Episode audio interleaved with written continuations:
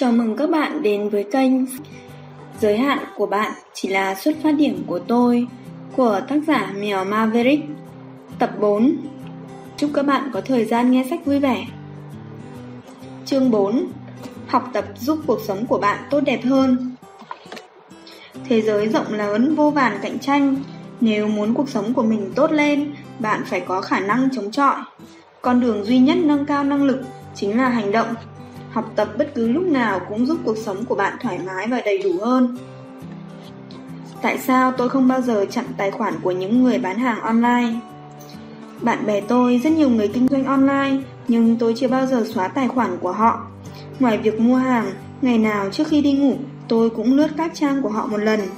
Chúng không chỉ cung cấp cho tôi kênh hàng hóa tiện lợi, mà quan trọng hơn là dạy tôi nhiều điều người khác không để ý tới. Khả năng viết bài quảng cáo thu hút, trên đời này có hai việc khó thực hiện nhất.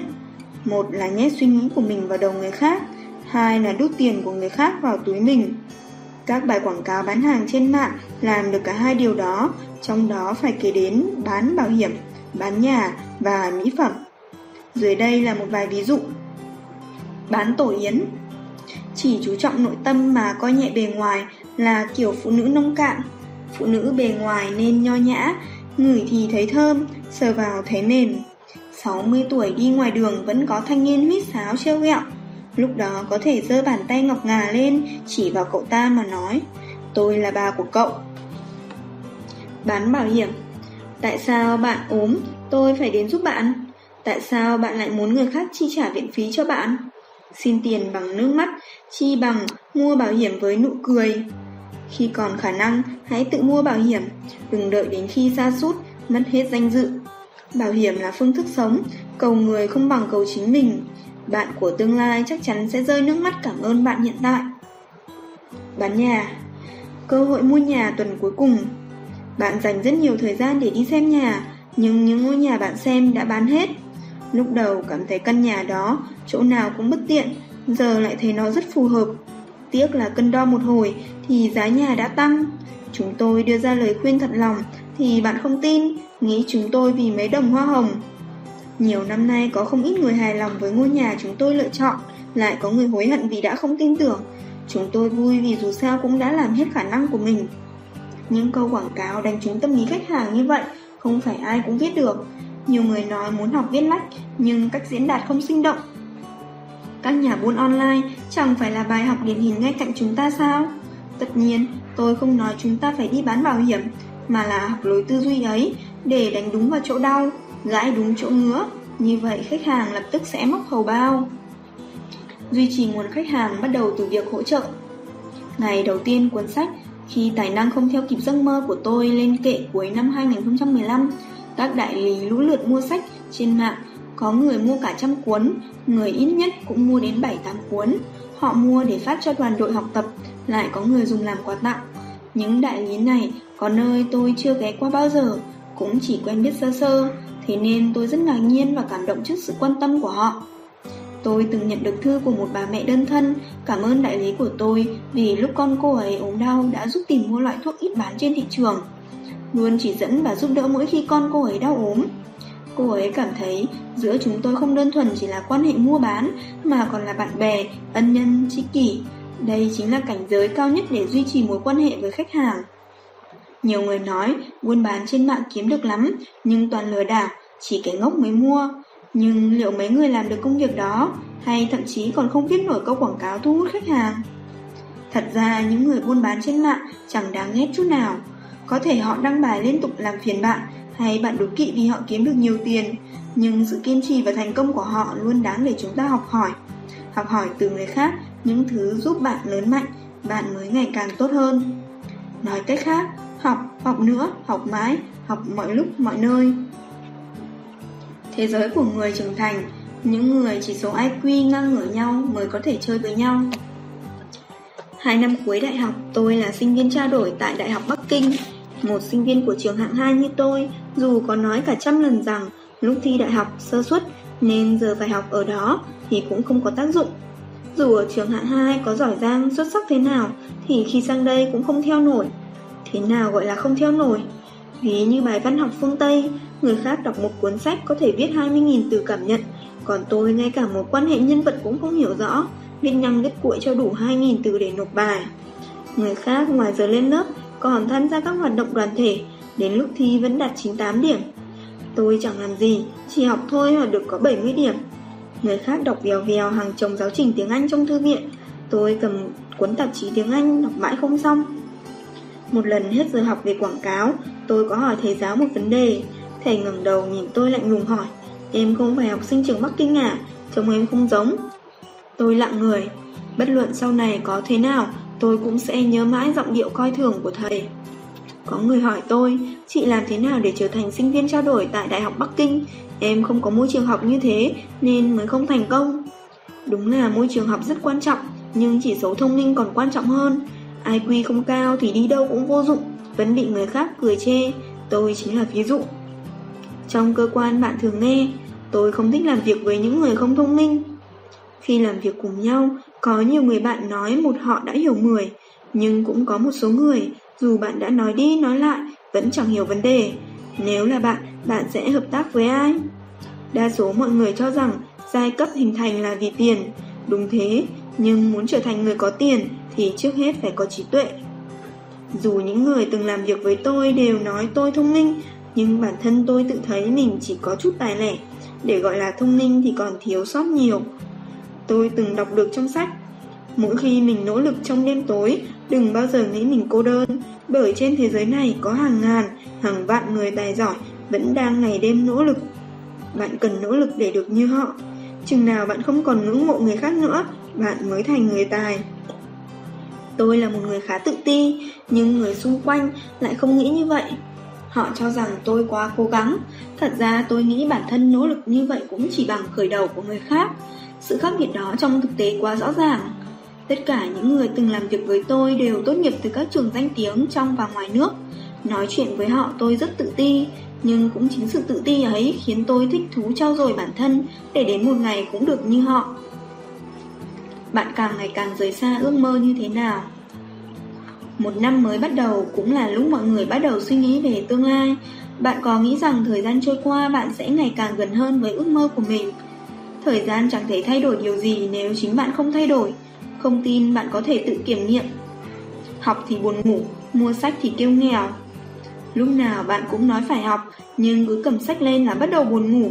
Học được một tuần đã thấy mình cao siêu, đọc sách được một tháng là muốn khoe thiên hạ. Việc mua sách lại càng đáng nói. Ăn uống chơi bời dưới 200 tệ còn thấy rẻ, nhưng mua quyển sách chỉ 20 tệ lại chê đắt. Bạn cứ hô hào phải học hỏi người khác, nhưng hỏi đông hỏi tây mãi vẫn không quyết tâm nổi. Đến khi đủ quyết tâm thì đã muộn. Nini có viết trong cuốn sách của cô ấy. Mẹ tôi 30 năm nay, ngày nào cũng dậy từ 5 giờ sáng, lo liệu ăn uống cho cả nhà. Mình mới dậy sớm được một năm để viết lách, đã cảm thấy giỏi giang lắm rồi. Không nhìn thấy ưu điểm mà chỉ có moi móc khuyết điểm của người khác. Bạn không bao giờ nhìn nhận ưu điểm của người khác mà chỉ chăm chăm khuyết điểm của họ. Cái này không bằng mình, cái kia không đủ tốt. Lúc nào bạn cũng tự đắc mình giỏi nhất nên không coi ai ra gì, cậy tài khinh người, cho rằng cả thế giới đều không xứng với mình. Bạn tự tin, khoan dung với chính mình, bản thân phạm lỗi thì có thể tha thứ, nhưng người khác nói thiếu một câu cảm ơn là bạn đã căm ghét xa lánh người ta, chỉ mong đừng gặp lại. Bản thân cố chấp, trốn tránh những thử thách và công việc mới. Bạn không bao giờ chịu thử sức với cái mới, đến khi bản thân trở nên lạc hậu mới hối hận phân bua. Bản thân bạn cứ mãi cố chấp rằng mình đã quá tốt, trong khi thế giới bên ngoài thay đổi không ngừng. Đến khi bị bỏ lại phía sau, bạn mới nhận ra bản thân cần nỗ lực hơn, nhưng chẳng biết bắt đầu từ đâu. Lúc nào cũng nghĩ mình có tài nhưng không gặp thời. Bạn cảm thấy không thích công việc, đồng nghiệp hiện tại, mọi người không thể giúp bạn phát huy tài năng, có thể ở nơi khác, tài năng của bạn mới có đất dụng võ. Thật ra không phải công việc, đồng nghiệp không phù hợp với bạn, căn bản, căn bản, bạn chẳng có tài cán gì, đi đâu cũng thế thôi. Trên thế giới này, có tài ắt sẽ gặp thời. Chăm chỉ chút là sợ lao lực mà chết. Bạn cứ yên tâm rằng, chăm chỉ như bạn còn lâu mới lao lực mà chết. Thấy người khác thu nhập cao, bạn cạnh khóe họ không có sức khỏe, nhiều tiền cũng vô dụng. Nhưng hầu hết mọi người chăm chỉ phấn đấu sẽ vừa có tiền, lại có sức khỏe tốt. Luôn tự nhủ bản thân chỉ cần an phận, nhưng người khác thành công lại đố kỵ ghen ghét. Bạn muốn an phận chẳng có gì là sai, chỉ cần đừng thấy người khác thành công lại quay ra ganh ghét đố kỵ. Đa số mọi người chỉ làm được vế đầu tiên, sống cuộc đời an nhàn, chẳng lo nghĩ, nhưng vừa thấy người khác có cuộc sống tốt đẹp là hết bịa đặt lại vu oan. Tiếc là người khác cứ ngày càng giỏi giang, còn bạn vẫn kén cỏi như trước. Bỏ ra một đồng đã nghĩ mình đại gia, người khác phải cung phục.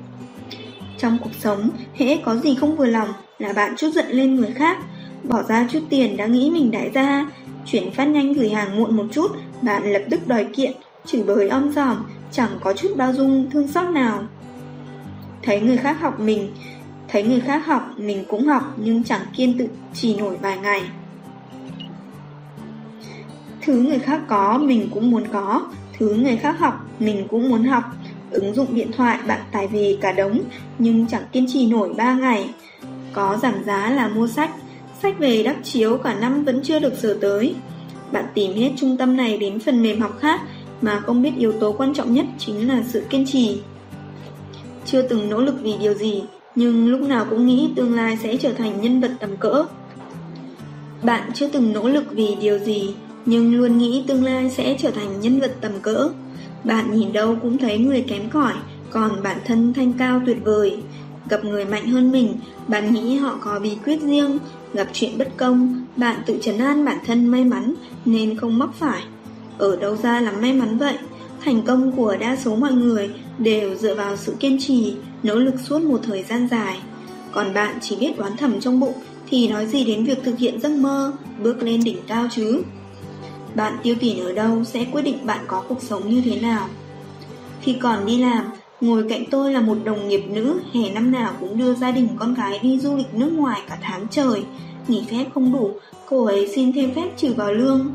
Mỗi đợt du lịch ít nhất cũng mất hơn trăm nghìn tệ nhiều thì hơn 200 nghìn tệ, nên chúng tôi gọi cô ấy là đại gia.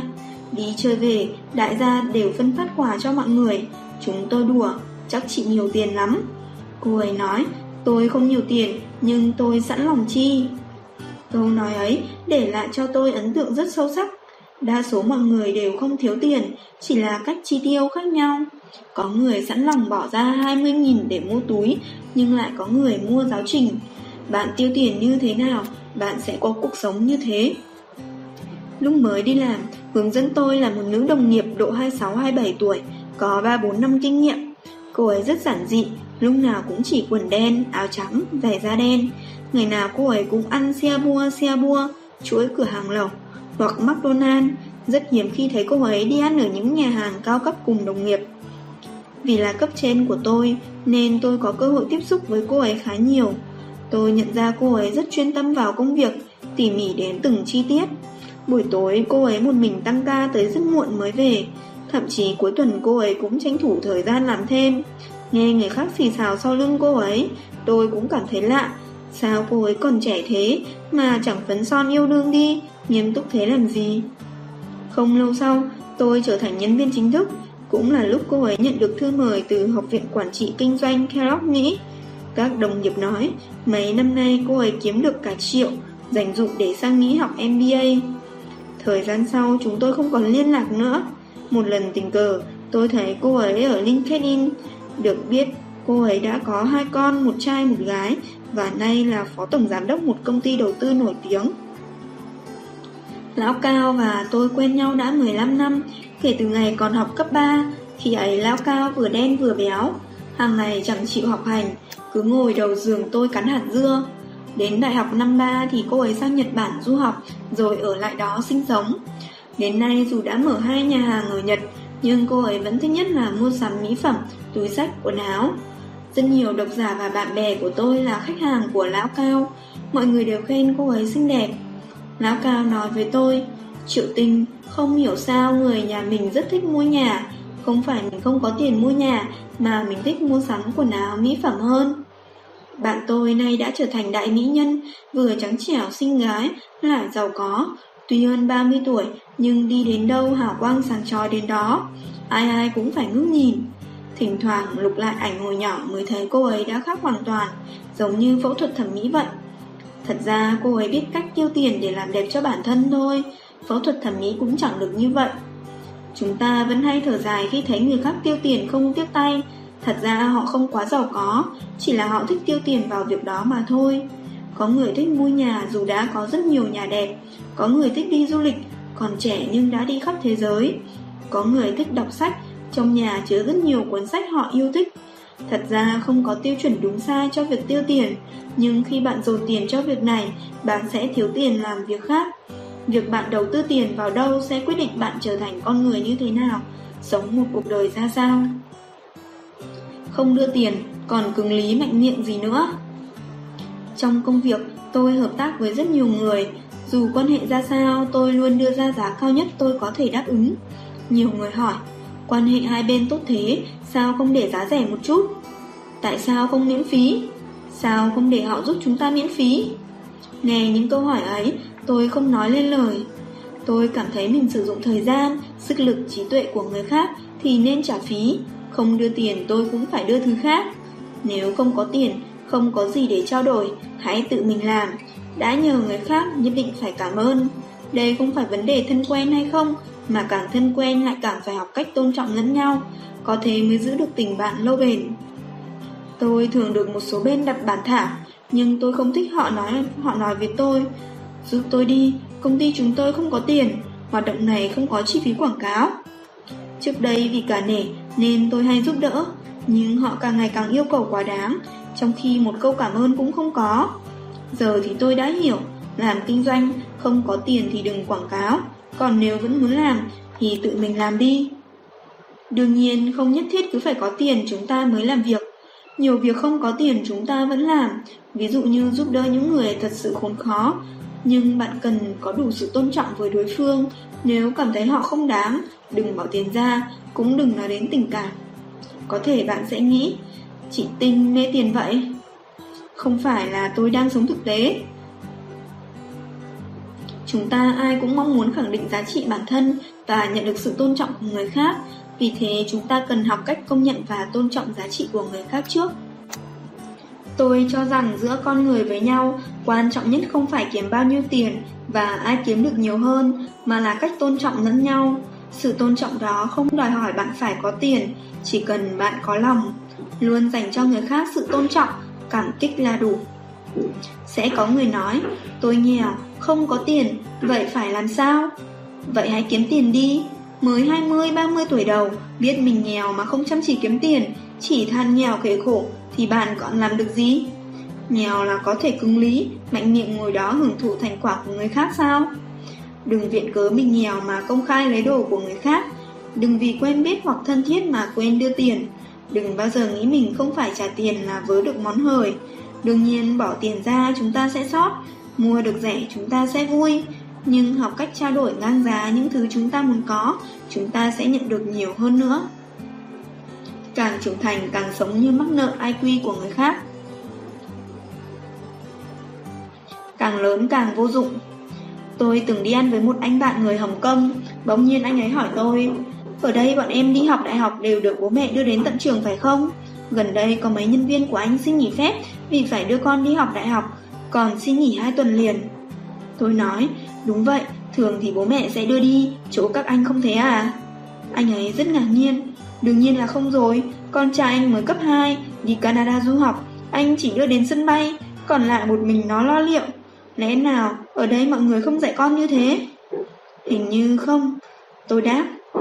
Lúc tôi đi học đại học cũng là mẹ đưa đi đăng ký, chuyển qua, nộp tiền, báo danh, làm thẻ ăn, mất hai ngày trời mẹ tôi mới về. Lúc đó chúng ta luôn mong bố mẹ mau chóng buông tay mình ra để bản thân được tung hoành ngang dọc giữa đời thế gian rộng lớn. Nhưng bạn có nhận ra, sau 4 năm rùi mài ở đại học, bước chân ra ngoài xã hội, chúng ta lại càng vô dụng. Sống 20, 30 năm rồi mà cái gì cũng không biết. Trước kia khi nhận được thư của mọi người, tôi luôn hồi đáp lại. Giờ đọc xong tôi chẳng muốn trả lời. Không phải tôi lười, cũng chẳng phải kiêu ngạo, mà do tôi không biết nên trả lời như thế nào. Họ hỏi, gia đình tôi không có điều kiện, lương bố mẹ chỉ được hơn 800 tệ, Tôi rất muốn đi du học, nhưng bố mẹ lại không đồng ý. Vậy tôi nên làm thế nào? Chị Tinh, em đăng ký học trên trang web chị giới thiệu lần trước nhưng không biết bắt đầu học từ đâu, chị hướng dẫn em một chút được không? Chị Tinh, hết giờ làm em chỉ muốn xem tivi, không thể nào tập trung học hay đọc sách, chị bảo em phải làm thế nào? Chị Tinh, em sắp nghỉ việc đến Bắc Kinh làm rồi, địa chỉ công ty em là XXX, em không biết thuê nhà ở đâu, chị có thể tìm giúp em một phòng trước khi em tới đó được không? Đừng đắt quá. Ban đầu tôi không nghĩ gì cả, chỉ là không biết trả lời thế nào. Cho đến hôm đưa con tới khu vui chơi, tôi thấy rất nhiều trẻ con trèo lên thang cao, bố mẹ chúng ngồi phía xa nhìn theo. Mỗi lần con ngã xuống lại hét lên, con tự đứng lên đi. Đứa trẻ 2-3 tuổi còn đang cố gắng tự mình đứng lên, thanh niên to xác 20-30 tuổi đầu rồi, sao vẫn hỏi như thế? Sống chừng ấy năm mà không biết tìm nhà, không biết thương xót bố mẹ, không biết bắt đầu học từ đâu, cuộc sống của mình cũng không tự sắp xếp được. Càng lớn càng mất dần tài năng thiên bẩm. Một lần lão cao hỏi tôi, sinh con là vì cái gì? Tôi nghĩ mãi rồi trả lời, trước kia mình cũng không biết, có thể do cảm thấy kết hôn rồi thì nên có một đứa con, bây giờ ngày ngày nhìn con khôn lớn, mình cảm thấy con người thật thần kỳ. Sinh ra chẳng ai dạy đi, dạy nói, nhưng dần dần đều biết cả. Thế nhưng khi trưởng thành, những khả năng ấy của chúng ta dần mất đi. Chúng ta ngày càng trở nên ngu ngốc, suy nghĩ viển vông, đến cả khả năng học tập cũng không còn. Trước đây trong sách có nhắc đến quan điểm chúng ta phải làm gương cho trẻ. Tôi không tán thành vì thấy nó hô hào khẩu hiệu chung chung chứ không có tính thực tiễn. Đến khi có con, tiếp xúc gần với trẻ, tôi mới phát hiện ra sự thần kỳ của cuộc sống. Tôi bắt đầu lo lắng, có khi nào sự kém cỏi của bản thân lại ảnh hưởng đến việc phát triển tài năng bẩm sinh của con? Trách nhiệm của giáo dục là không ngừng bảo vệ, khai thác và phát triển tài năng vốn có của mỗi người, đồng thời định hướng để tài năng được thể hiện tự nhiên nhất. Giáo dục không đơn thuần chỉ là giáo dục từ gia đình, nhà trường mà còn là sự trau dồi của bản thân sau khi trưởng thành. Trên đời làm gì có nhiều thứ không biết thế, tất cả đều do lười thôi.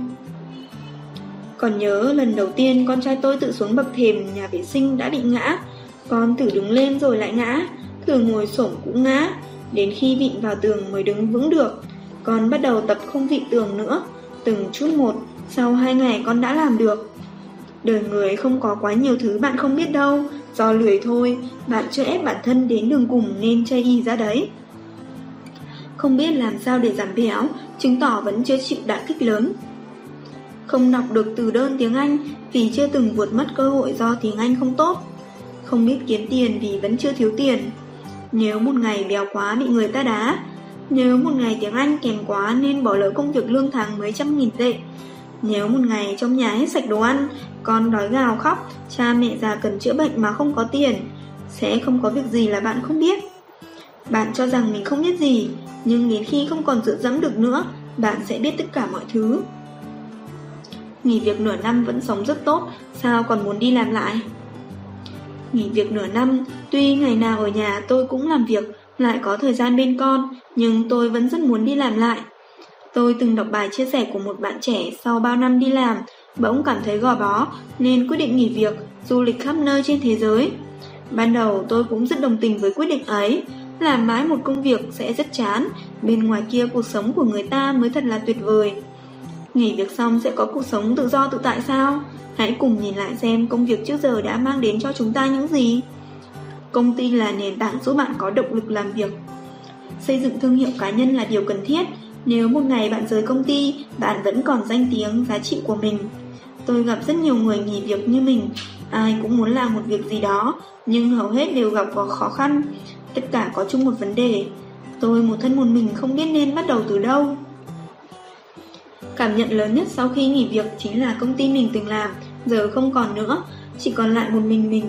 Những ngày đầu có bao nhiêu đồng nghiệp cổ vũ bạn trên trang cá nhân, rồi người cứ thưa dần đến khi không còn ai nữa. Lúc này môi trường, chỗ dựa, nền tảng của bạn không còn nữa, bạn chỉ là chính mình mà thôi. Sự đầu đá tranh giành giữa các đồng nghiệp cũng là gia vị của cuộc sống. Tôi từng đọc một cuốn tiểu thuyết khá thú vị về chốn công sở, những cuộc tranh giành đầu đá, đâm sau lưng nhau, niệm nam mô, bụng một bồ dao găm. Sau khi nghỉ việc, cuộc sống như vậy không còn nữa, một mình ngồi trước máy tính, tiếng gõ lạch cạch vô hồn, tiếng vui đùa nhộn nhịp, tiếng điện thoại reng reng không còn nữa. Cũng chẳng có những ngày thức khuya dậy sớm, nhìn đồng hồ để đi làm hay tan ca. Lúc đi làm sao cứ thấy công ty phiền phức, nhưng nghỉ rồi lại trống vắng cô quạnh. Con người không ra ngoài sẽ ngày càng khép kín. Trước kia đi làm phải dậy sớm đánh răng, rửa mặt, trang điểm, thay quần áo.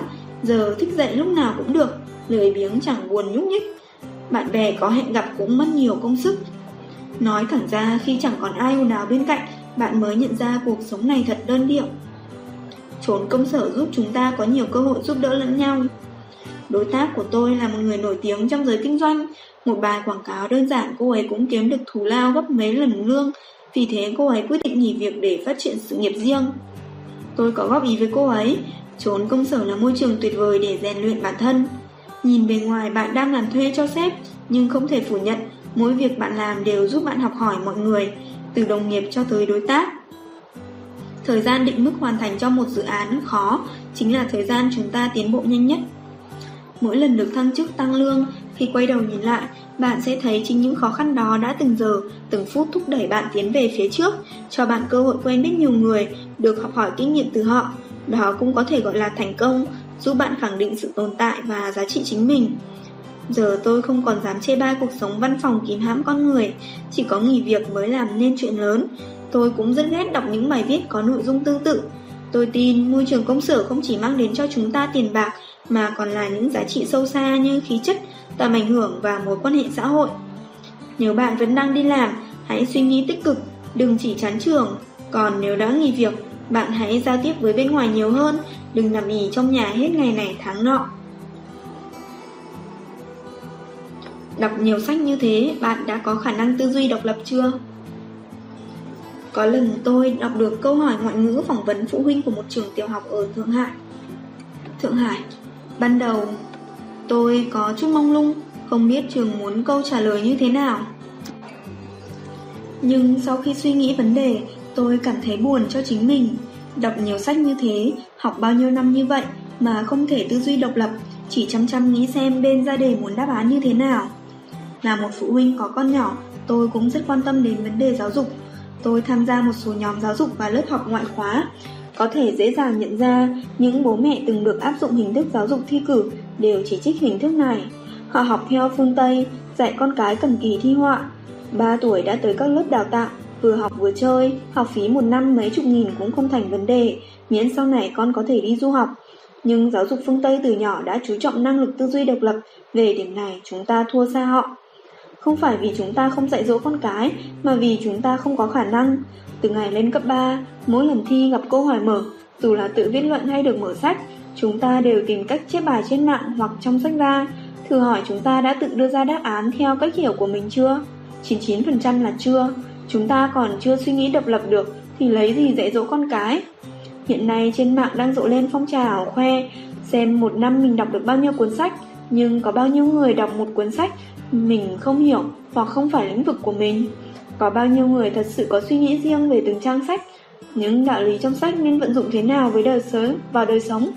Hầu hết mọi người đều vội vàng đọc vì phải đọc, chứ chưa bao giờ dừng lại để chiêm nghiệm. Vì thế dù đọc sách rất nhiều, nhưng đọc xong là quên, nói gì đến việc bồi dưỡng khả năng tư duy của bản thân. Vậy đọc xong một cuốn sách nên làm gì? Bình luận sách cũng là một phương pháp hay.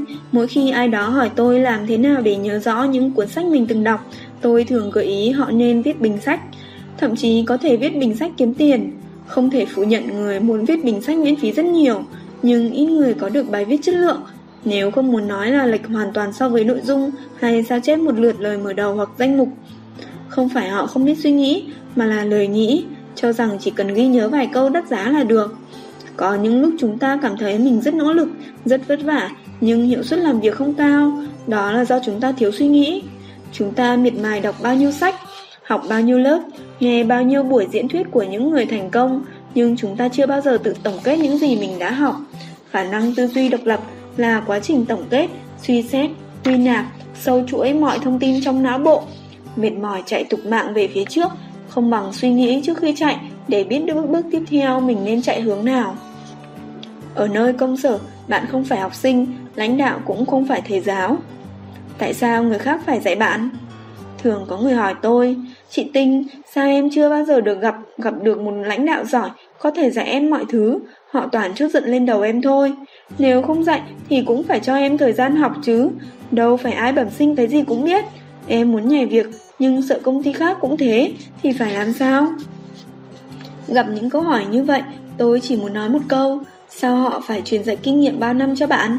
Công ty tuyển bạn về để làm việc chứ không phải mở lớp đào tạo. Đừng mơ tưởng họ vừa trả lương lại còn phải chịu trách nhiệm dạy bạn từng ví một. Lý do khiến hầu hết mọi người đều nghĩ như vậy là bởi đã quen với sự dạy dỗ từng chút một khi còn ở trường. Giáo viên không mở sách thì học sinh cũng chẳng biết tự học thêm. Tốt nghiệp ra trường đi làm vẫn giữ nguyên suy nghĩ đó. Lãnh đạo nói cần học hỏi thêm, nghĩa là hãy làm việc đó với tư cách một nhân viên, không phải một học sinh. Rất nhiều bạn trẻ nghĩ không đào tạo được mình, không phải lãnh đạo tốt, không học được gì từ lãnh đạo thì ở lại công ty làm gì? Học tập nơi công sở là một thói quen tốt, nhưng phải dựa vào chính sức lực của mình. Chỉ những kẻ ngu ngốc mới suốt ngày kêu ca mà từ bỏ cơ hội trong tay. Bạn hãy thử đặt mình vào vị trí lãnh đạo một doanh nghiệp. Bạn có mong nhân viên của mình khả năng lĩnh ngộ cao, nỗ lực làm việc vì sự phát triển của công ty không? Hay bạn bằng lòng đào tạo nhân viên suốt nửa năm trời mới có thể bắt tay vào làm việc? Bạn là kiểu nhân viên công sở nào? Nếu nói trốn công sở chẳng đào tạo gì cho bạn thì không đúng, nhưng để hướng dẫn một, một thì rất ít, trừ phi lãnh đạo của bạn cực nice, yêu thương bạn như ruột thịt. Công sở là nơi chỉ đào tạo mang tính tập thể, hội nhóm, ngoài ra bạn cần dựa vào sức mình để tự học và đúc rút kinh nghiệm cho bản thân. Dựa trên mức độ chủ động học tập của nhân viên công sở có thể phân chia làm 3 nhóm. Nhóm 1. Muốn học nhưng phải đợi người dạy thường xảy ra ở nhóm người, thực tập sinh hoặc các bạn trẻ mới đi làm. Họ quen được dạy đến nơi đến chốn như ở trường nên nghĩ nơi làm việc cũng phải dạy họ. Trong một khoảng thời gian, nếu vẫn không học được gì, chứng tỏ công ty chứng tỏ công ty quá kém, lãnh đạo bất lực, đồng nghiệp ích kỷ. Công ty có tốt, phát triển đến mấy mà không học hỏi được gì thì tiếp tục ở đây làm gì? Nhóm 2, tích cực tham gia các buổi đào tạo của công ty, nhưng sau một thời gian thì từ bỏ thường xảy ra ở nhóm người, nhân viên công sở đã làm việc trên 2 năm, quen và thích nghi với môi trường công sở, đồng thời có kế hoạch nhất định cho tương lai.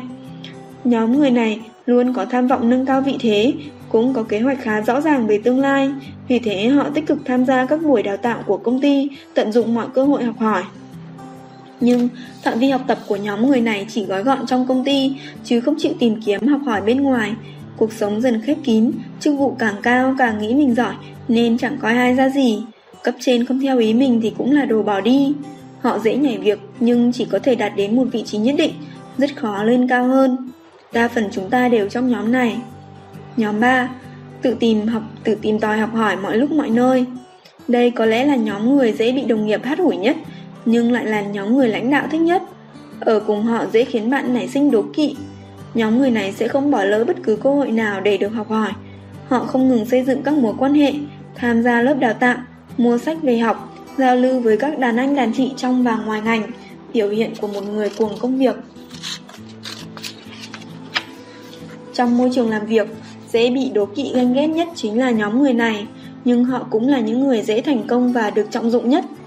Lương là để phát cho những người làm việc hàng ngày, lương cao cho những người gánh vác trách nhiệm, thưởng cho những người có thành tích, cổ phần chia cho những người giỏi giang và trung thành, vinh dự cho những người có lý tưởng, quyết định nghỉ việc là tặng cho những người vô dụng nhưng còn thích bon chen.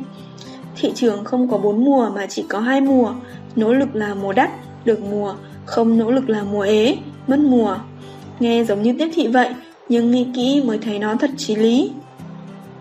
Ngu dốt cộng nhiệt tình bằng phá hoại Dạo trước máy tính của tôi bị một phần mềm chiếm phần lớn dung lượng Tự tôi không gỡ được nên phải mang ra cửa hàng sửa máy tính Cậu nhân viên mới làm sung phong giúp tôi Tôi có chút lo lắng, cậu ấy trẻ như vậy, nhớ chẳng may chữa lợn lành thành lợn què thì toi. Nhưng cậu ấy rất nhiệt tình, lại không ngừng cam kết sẽ không vấn đề gì, nên tôi để cậu ta sửa. Một lát sau vẫn chưa có tiến triển gì, cậu ta nói với tôi, Chị, em nâng cấp hệ thống lên bản mới nhất cho chị nhé. Tôi nói, được, nhưng tôi muốn gỡ bỏ phần mềm đó, nó chiếm dung lượng lớn quá, ảnh hưởng nhiều đến các chức năng khác. Cậu ta bảo được và hẹn nâng cấp xong sẽ gỡ bỏ. Nhưng buổi chiều tôi đến lấy máy tính, phần mềm đó vẫn nằm trong máy tôi. Tôi liền hỏi, phần mềm tôi yêu cầu vẫn chưa gỡ à? Cậu ta nói, à, cái đó em không gỡ được, nhưng nó chẳng ảnh hưởng gì đâu, cứ kệ đi, dù gì chị cũng không dùng đến mà. Tôi sững sờ không nói lên lời, chỉ nghĩ rằng nâng cấp rồi dùng sẽ thích hơn. Về đến nhà tôi mới phát hiện, hệ thống mới không tương thích với nhiều phần mềm cũ, có những file không mở được nữa. Bạn tôi đến giúp tôi cài lại hệ thống, hỏi nguyên nhân, tôi kể cho cô ấy nghe. Bạn tôi dè biểu, đúng là ngu dốt cộng nhiệt tình bằng phá hoại. Trước đây tôi có tuyển thực tập sinh, cậu bé thể hiện sự quyết tâm làm việc, nước mắt trực trào ra. Tôi cảm thấy nếu đánh trượt sẽ hủy hoại cả cuộc đời cậu ta. Đã hứa hẹn sẽ chịu khó, chăm chỉ học hỏi không oan thán. Nhưng khi làm việc tôi mới biết, nhiệt tình là một chuyện, năng lực lại là một chuyện khác. Dù vậy tôi vẫn cho cậu ấy cơ hội làm tiếp 3-4 tháng, nhưng cậu ấy vẫn không thể đạt đến trình độ tôi mong muốn. Rút kinh nghiệm, lần tuyển người sau tôi chỉ nhìn vào CV, những người tôi tuyển vào ai ai cũng ưu tú. Tôi cảm thấy bản thân ngày càng trở nên lạnh lùng, không tin vào bất cứ lời thế thốt nào nữa. Trước đây đọc thư xin việc của người khác, tôi cũng cảm động, chỉ cần họ năn nỉ ôi là tôi mùi lòng. Bây giờ tôi bỏ ngoài tai tất cả những lời quyết tâm sáo rỗng, tôi chỉ quan tâm đến kết quả. Bất luận với người khác hay chính mình, chỉ có nhiệt huyết thôi chưa đủ. Nhiều người nói mấy cuốn sách self-help truyền cảm hứng rất vô dụng, chỉ nói nhăng nói cuội mà chẳng giúp bản thân trưởng thành hay tiến bộ gì. Điều đó đúng, bởi bạn chỉ có nhiệt huyết, chứ chẳng chịu hành động. Bạn hy vọng câu chuyện trong một bài viết có thể giúp mình trở thành người chiến thắng. Vậy bạn sai rồi. Nhiệt huyết chỉ có thể dùng khi bạn còn trẻ, khuôn mặt trẻ trung, giọng nói non nớt sẽ khiến nhiều người chú ý đến bạn. Nhưng khi ra ngoài xã hội lâu, bạn mới ngộ ra xã hội này thật lạnh lùng. Cho dù bạn nói gì, xin ông xin bà thế nào, cũng chẳng ai cho bạn cơ hội. Đương nhiên, đời người không nên chia giai đoạn và nhiệt huyết luôn cần thiết bất cứ lúc nào, bất cứ nơi đâu. Nhưng rất nhanh, nhiệt huyết sẽ biến thành động lực thực tiễn, giúp mục tiêu của bản thân trở nên rõ ràng. Đừng chỉ trích sự vô dụng của bản thân là do tình yêu vô điều kiện của bố mẹ. Điều đó khiến tôi bị sốc. Tôi từng đăng một bài viết có tựa đề Đừng để bố mẹ bạn đáng lẽ được ngửa hưu lại phải vì bạn mà cày thêm 20 năm nữa. Khi đã trưởng thành, hãy nhanh chóng tự lập, chưa báo hiếu được bố mẹ thì cũng không ăn bám, không tiêu sạch tiền dưỡng già của bố mẹ. Sau bài viết, có nhiều người phản pháo. Chị nghĩ tôi thích tiêu tiền của bố mẹ sao? Tại bố mẹ cứ chiều chuộng khiến tôi không thể tự mình kiếm tiền đấy chứ. Bố mẹ đã chấp nhận cho thì sao trách tôi được? Nếu chỉ một hai người nói thì cũng thôi, đằng này cả đống người nhao nhao vào nói. Tôi hiểu suy nghĩ này, chỉ là không hiểu nổi tại sao họ đã 20, 30 tuổi đầu mà vẫn còn mặt mũi nghĩ như thế. Đến khi làm bố mẹ, bạn sẽ hiểu thế nào gọi là tình yêu vô điều kiện. Khi chưa có con, tôi nghĩ tình yêu vô điều kiện của bố mẹ là hàng ngày vất vả đi làm, buổi trưa tranh thủ nửa tiếng về nhà nấu cơm cho tôi ăn, ngày nào cũng phần tôi một cái đùi gà to, còn bố mẹ chưa kịp ăn cơm đã vội đi làm. Có con rồi tôi mới biết tình yêu vô điều kiện đồng nghĩa với việc biết yêu chiều con là sai, nhưng vẫn chiều, biết chiều chuộng sẽ làm hư con nhưng không nỡ thấy con khóc. Suy nghĩ ấy chỉ khi nào có con bạn mới hiểu được. Khi chưa có con, tôi khinh khi rẻ biểu tình yêu vô điều kiện của người khác, thậm chí còn dạy khôn. Chị phải dạy con chị như thế này, như thế kia. Bla bla, đến khi có con rồi mới thấy. Con uống sữa nửa ngày không ngợ hơi đã cuống lên. Con ngủ ly bì thì dùng tay kiểm tra xem con còn thở không, sợ nhớ chẳng may có chuyện gì. Trước đây tôi nỗ lực làm việc kiếm tiền chỉ đơn thuần vì muốn kiếm tiền, thích kiếm tiền mà thôi, việc gì không thích tôi sẽ không làm. Nhưng đến khi có con, dù không thích, không muốn làm đi chăng nữa, tôi cũng nhẫn nhịn, chỉ hy vọng có thể cho con nhiều một chút. Thời đại khác nhau, con người cũng khác nhau, nhưng tình yêu dành cho con cái thì chẳng bao giờ thay đổi. Nếu bạn chưa có con, hãy thử hỏi bố mẹ bạn, từ khi sinh bạn, tình cảm của họ như thế nào? Bạn có yêu bố mẹ vô điều kiện không? Có một quảng cáo của Thái Lan nói về một cô gái bỏ nhà ra đi, đói đến mức phải đến quán ăn nhỏ xin ăn. Chủ cửa hàng đưa cho cô ấy một bát mì, cô ấy vô cùng cảm kích. Cô chủ quán hỏi, tôi chỉ cho cô một bát mì, cô đã thấy tôi tốt lắm rồi. Vậy cô có nghĩ mẹ cô đã lo lắng, yêu thương cô thế nào không? Sao cô không thấy mẹ mình tốt? Thì ra mẹ của cô gái đã đi qua cửa tiệm ấy, đưa cho cô chủ bức hình của con gái và một ít tiền. Bà dặn nếu thấy con gái của bà, xin hãy cho cô bé một bát mì. Nhiều người cứ than phiền, bố mẹ tôi rất phiền phức, không cho tôi làm hết việc nọ đến việc kia, cản đường phát triển của tôi, lúc nào bố mẹ cũng ép buộc tôi, tôi ghét họ. Nếu bạn có tài, bố mẹ sẽ không ngăn cản bạn, vì thấy bạn không có tài cán gì, nên bố mẹ mới ngăn cấm, mong bạn có thể sống an nhàn, khỏe mạnh, đó chính là tình yêu. Trước đây tôi luôn nghĩ rằng bố mẹ không hiểu, không tin tưởng, cổ vũ mình. Đến khi vào đời đời nếm trải vất vả, tôi mới hiểu chỉ khi nào tự mình tạo ra thành tích, người khác mới tin tưởng mình. Một cô bé 12 năm đi học thành tích bình thường thì sao bố mẹ có thể tin tưởng và cổ vũ vô điều kiện cơ chứ? Có lúc tôi nghĩ mình có thể yêu con vô điều kiện bao lâu? Con rồi sẽ lớn, chúng có hiểu được tình yêu của mình không? Con có còn ôm hôn mình thắm thiết rồi gọi Mẹ ơi mẹ ơi như hồi còn bé không Con lớn lên sẽ quay sang trách móc mình Nhưng chẳng lẽ vì thế mà giờ mình không quan tâm Yêu thương các con nữa khi trách cứ tình yêu vô điều kiện của bố mẹ Chúng ta có từng hỏi mình đã yêu thương bố mẹ vô điều kiện được lần nào Đừng đổ lỗi sự vô dụng của mình là do được bố mẹ nuông chiều nhiều người luôn cho rằng bản thân vô dụng là do bố mẹ yêu thương quá nhiều, trách bố mẹ không dạy dỗ mình cẩn thận. Họ chưa từng làm bố làm mẹ, tuổi đời lại nhỏ nên chưa thể đặt mình vào vị trí của bố mẹ để suy nghĩ.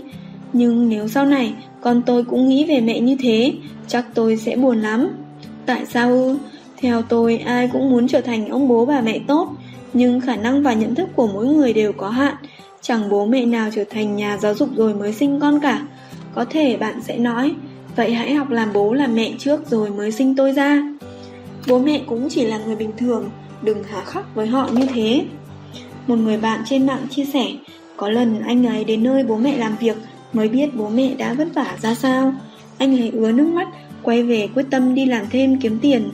Thời đại của bạn và bố mẹ khác nhau, bố mẹ bạn chỉ biết chăm chỉ khuôn gạch kiếm tiền nuôi bạn, đừng đòi hỏi bố mẹ phải chăm chỉ khổ luyện môn giáo dục học. Nếu mọi sự vô dụng của bạn đều tại bố mẹ, vậy có công bằng không? Từ nhỏ được bố mẹ gấp chăn màn cho, bạn sẽ sống mà không biết gấp chăn màn sao? Từ nhỏ được bố mẹ bóc trứng cho ăn, bạn sẽ sống mà không biết trứng gà cũng có vỏ sao? Từ nhỏ được bố mẹ đưa tiền cho tiêu, bạn sẽ sống mà chỉ biết ngửa tay xin tiền sao? Vậy bố mẹ cho bạn đi học, thầy cô giáo dạy dỗ suốt mười mấy năm trời chỉ là công cốc sao? Bạn nào phải người của tộc ăn bám? Đừng nói bố mẹ cổ hủ, đừng phàn nàn bố mẹ không biết dạy dỗ, đừng trách bố mẹ chỉ biết có bạn. Điều chúng ta cần làm chỉ là chấp nhận cái tốt, cái xấu của bố mẹ, đón nhận tình yêu của bố mẹ, đừng truyền thói xấu cho đời sau, nỗ lực sống và làm việc để bản thân trở thành những ông bố bà mẹ tốt hơn, thế là đủ. Nếu bạn thấy mình thiệt thòi, đừng kết hôn. Tôi khuyên bạn đừng kết hôn nữa. Mới sáng sớm Tiểu Trạch đã gọi điện cho tôi, giọng vô cùng buồn bã. Chắc tôi với bạn trai phải chia tay rồi.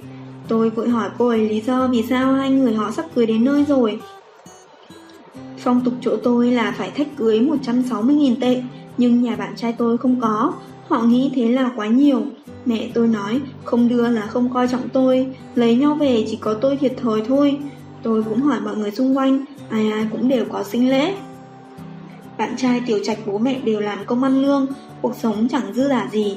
Mấy năm trước nhà họ đã tiêu tốn không ít tiền để con trai học đại học. Gần đây cả hai lại ốm yếu nên yêu cầu sinh lễ gây áp lực không nhỏ cho họ. Gia đình anh ấy cũng không mua nhà cho chúng tôi, sau này phải làm thế nào đây? Tôi không muốn con mình sinh ra trong căn nhà đi thuê. Họ không coi trọng tôi như thế, lấy nhau xong tôi sẽ không có vị thế gì. Nếu bạn thật sự nghĩ như thế, tôi khuyên bạn đừng kết hôn nữa tiền không đo nổi tình yêu. Tôi từng đọc báo có một thanh niên nghèo bỏ ra 130 nghìn 130 tệ mua nhẫn cưới cho bạn gái và bị nhân viên cửa hàng lăng nhục. Bạn gái anh ta đăng lên mạng kể lể chuyện cô nhân viên nọ lăng nhục họ và đã được cộng đồng mạng hưởng ứng nhiệt tình. Rất nhiều bạn bè trên mạng đã chia sẻ với họ về chiếc nhẫn giá rẻ và cuộc hôn nhân cùng tình yêu tươi đẹp của mình, cổ vũ khích lệ họ giữ vững tình yêu. Nhẫn này chúng tôi mua ở Walmart. Lúc nhìn thấy tôi thích lắm Giá chỉ có 200 tệ.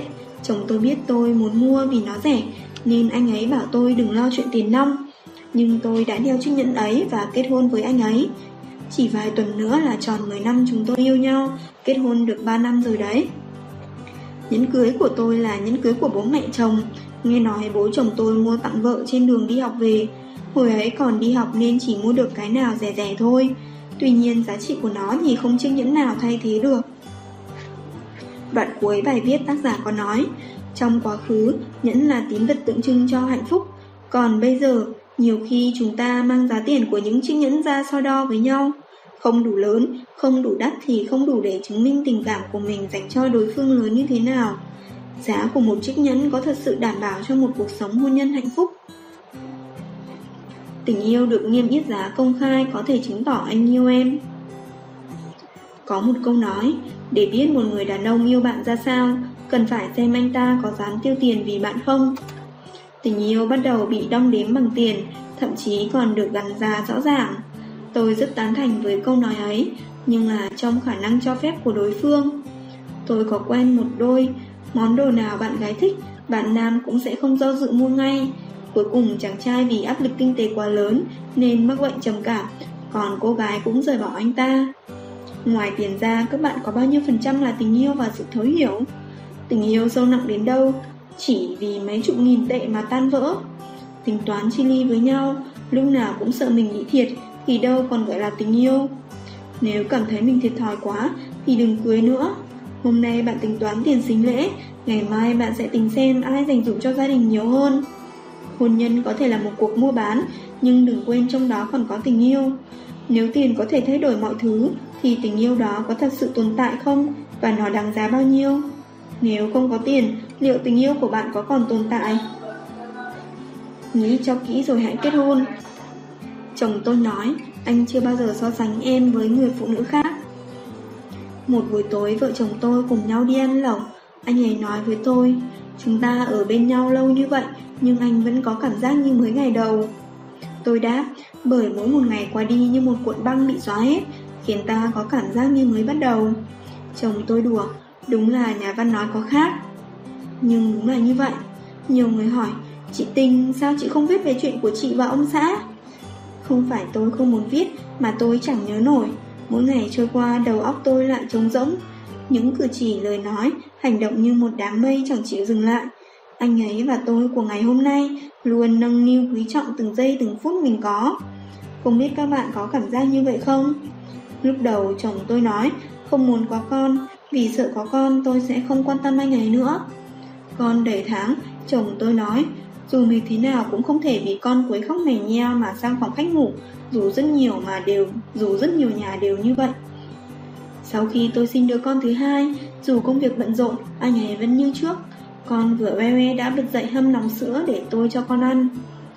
Nhìn nhiều cặp vợ chồng khi vợ mang bầu rồi có con sẽ ngày càng xa cách nhau, Tôi cảm thấy mình thật may mắn vì đã gặp được anh. Một tối, con gái tôi đói khóc toáng lên. Tôi ngồi dạy dỗ con.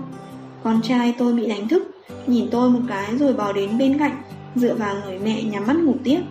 Chồng tôi đi hâm sữa quay lại thấy cảnh này liền nói Chồng ba mẹ con đẹp quá Như chim mẹ và đàn chim con trong tổ Đợi ba đi bắt sâu về cho ăn vậy Chồng tôi rất thích mỗi lần tôi ôm con gái ngủ bên cạnh còn con trai ngủ trên chiếc giường nhỏ đặt bên phải anh ấy. Chồng tôi luôn chậm rãi nói, cảm ơn em đã cho anh cuộc sống hạnh phúc này. Với một người mẹ, con cái luôn là số một.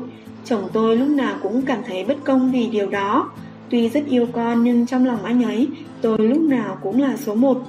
Anh ấy nói, với em, con số một, anh số hai. Sau này mà nuôi chó, chắc nó cũng xếp trước anh mất. Tôi sinh con gái bằng biện pháp mổ, nên bác sĩ hỏi chúng tôi có muốn sử dụng thiết bị cao cấp không. Tốt thì tốt, nhưng phải trả thêm phí. Tôi tiếc tiền nên có chút do dự. Nhưng chồng tôi cương quyết nói với bác sĩ. Dùng, bao nhiêu tiền tôi cũng dùng, cả đời chỉ đẻ mổ có một lần, đắt cũng không sao. Tôi rất lo ngại về vết mổ, nên sau khi ra viện, thường liên lạc với bác sĩ nhờ tư, tư vấn loại thuốc chống sẹo. Bác sĩ phải nói, chị đừng quá căng thẳng, vết mổ đẹp lắm rồi, sau một năm là không thấy đâu. Tôi nói với bác sĩ, không phải tôi căng thẳng, chỉ là chồng tôi cứ nhìn thấy hoặc nghĩ đến vết mổ là đau lòng, lúc nào cũng nghĩ vì anh ấy mà tôi phải chịu khổ cực. Một hôm tôi nói với anh ấy, nếu sau này em chết trước anh, anh không được tìm vợ khác đâu nhé, nếu không em làm ma cũng không tha cho anh. Chồng tôi nói, em yên tâm, không có đâu, Em chết rồi anh chắc cũng không sống được bao lâu. Tính cách con gái tôi khá ương bướng Có gì không vừa ý là lăn ra khóc. Chồng tôi nói con gái giống em Vẻ mặt gian gian khi cười của con trai cũng giống em Con trai hiền lành thì giống anh Con gái xinh cũng giống anh Tôi hờn Cái gì tốt thì giống anh, xấu giống em hết. Chồng đáp, cái xấu lớn nhất đời này của em là lấy anh, cái tốt lớn nhất của anh là cưới được em. Tôi nói với chồng, nhìn người đàn ông khác, em luôn cảm thấy họ không bằng một phần ba của anh, nên chẳng muốn để mắt đến nữa. Chồng tôi lại nói, trước giờ anh chưa bao giờ so sánh em với người phụ nữ khác, vì so sánh như vậy, người ta sẽ tức chết. Chồng tôi nói với tôi, anh quyết định rồi, sau này gọi con trai là bảo bối, gọi con gái là gái rượu. Tôi hỏi, thế em thì sao? Anh nói, em chính là gậy trộn phân. Lần trước chồng tôi đi công tác về nói rất nhớ tôi, tôi hỏi anh nhớ con không? Chồng đáp nhớ bình thường. Tôi mới nói, vậy anh có nhớ anh còn có con gái không? Chồng tôi bảo, ôi quên mất. Đủ nếp đủ tẻ cũng ích gì đâu. Đằng nào bố chúng cũng không nhớ. Chồng tôi ốm nằm viện muốn ăn cháo, tôi xách cả cặp lồng đến bệnh viện và nói, anh ăn trong cặp lồng luôn đi. Y tá nói, ăn thế bẩn hết mặt, cô ẩu quá. Chồng tôi nói, em ấy mê tín, tham lam lạnh lùng, sắc bén nghiêm khắc, thích là làm, không bao giờ nhân nhượng. Anh thích em ở vẻ trần tục không giấu giếm này. Có đêm tôi nằm mơ thấy tôi có hai đứa con, một trai một gái. Con trai lớn tên là Gạo, con gái út tên là Đậu. Tỉnh dậy tôi kể cho chồng nghe, anh ấy nghĩ một hồi rồi nói, có phải nhà em thiếu lương thực không? Trước khi sinh con, tôi hỏi chồng, sau khi con chào đời anh định làm gì? Chồng tôi nói, nhiệm vụ của anh đó là thương em. Câu trả lời xúc động như thế, tôi im mặt không nói được gì. Chồng ơi, năm sau em định học y học Trung Hoa để có thể chăm sóc sức khỏe gia đình mình. Anh xem em nên học dược lý y học Trung Hoa hay học châm cứu Messit tốt hơn. Chồng tôi nói, tốt nhất em đừng học gì, đó mới là cống hiến tốt nhất cho gia đình mình. Có lần chồng tôi sốt, trước khi đi ngủ tôi dặn anh ấy, nếu nửa đêm khó chịu thì gọi tôi dậy. Nửa đêm đang say giấc, bỗng thấy chồng quay người lại vỗ tôi một cái. Tôi bừng tỉnh nhẹ nhàng nói, em đây. Đêm tối lờ mờ, tôi sờ sờ người anh, chỉ thấy chồng tôi nói nhẹ nhàng, đừng rằng trăng của anh. Chồng tôi ôm con gái vừa đi lại trong phòng, vừa đọc thơ. Tôi nghe không thuận liền, tôi nghe không thuận lắm liền hỏi. Câu trước với câu sau của anh có phải một bài thơ không đấy? Sao nghe chẳng có vần gì cả? Chồng tôi đáp, không quan trọng có cùng một bài thơ hay không, đều là thơ hay cả.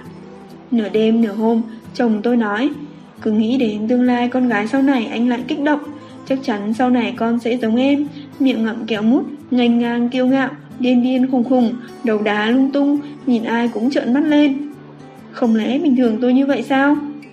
Tôi nghĩ mãi về tình yêu giữa tôi và chồng, hình như tôi chẳng còn nhớ gì nữa. Mọi thứ như dòng nước bị vần đục, chỉ mong đối phương sống tốt bên cạnh mình. Cho dù cuộc sống có thế nào cũng không sao. Nhiều người hỏi, chị Tinh tìm được đúng người cảm giác thế nào? Tôi nghĩ, sau khi gặp được anh ấy, tất cả mọi quy chuẩn mình từng đặt ra đều biến mất, mọi cảm giác yêu ghét trong lòng trước đây đều không còn. Cho dù trước mắt chỉ còn mỗi người đó, bạn cũng sẽ kiên định, không từ bỏ, không lung lay. Có một lần tôi ngồi ôm con gái xem phim hoạt hình, vừa xem vừa ăn bánh, vụt bánh rơi hết lên đầu con. Còn con trai tôi lấy đầu con làm đĩa đựng vỏ quýt. Quay lại nhìn, chồng tôi đang thay vụn gỗ và cho con hamster ăn. Tôi nghĩ đây chính là cuộc sống hạnh phúc không gì sánh được. Xin được gửi bài viết này đến chồng. Cảm ơn anh đã giúp em hiểu được ý nghĩa câu nói. Trên thế gian này, hai con người gặp được nhau đều là sự trùng phùng sau bao tháng ngày xa cách. Mong chờ mọi khoảnh khắc hạnh phúc chúng ta sẽ cùng nhau bước qua. Xin được gửi bài viết này đến độc giả của tôi. Bất luận giờ này bạn đang ở đâu, chưa yêu, đang yêu, mới kết hôn, mới sinh con, đang cãi nhau hoặc chia tay, thậm chí ly hôn. Hãy tin rằng mỗi một giây phút trong cuộc đời mình đều không bao giờ trở lại. Trong cuộc đời này, bạn chắc chắn sẽ gặp được người xứng đáng để bạn có thể chạy đến và ôm chặt lấy. Chúc tất cả các bạn một cuộc sống tốt đẹp và hạnh phúc. Hết chương 4 Vậy là mình đã đọc xong cuốn sách giới hạn của bạn chỉ là xuất phát điểm của tôi của tác giả Mèo Maverick. Cảm ơn các bạn đã lắng nghe. Nếu có thể, rất mong nhận được sự donate ủng hộ của các bạn. Thông tin donate có để ở dưới phần miêu tả để có thêm kinh phí duy trì việc đọc. Xin cảm ơn các bạn rất nhiều. Xin chào và hẹn gặp lại.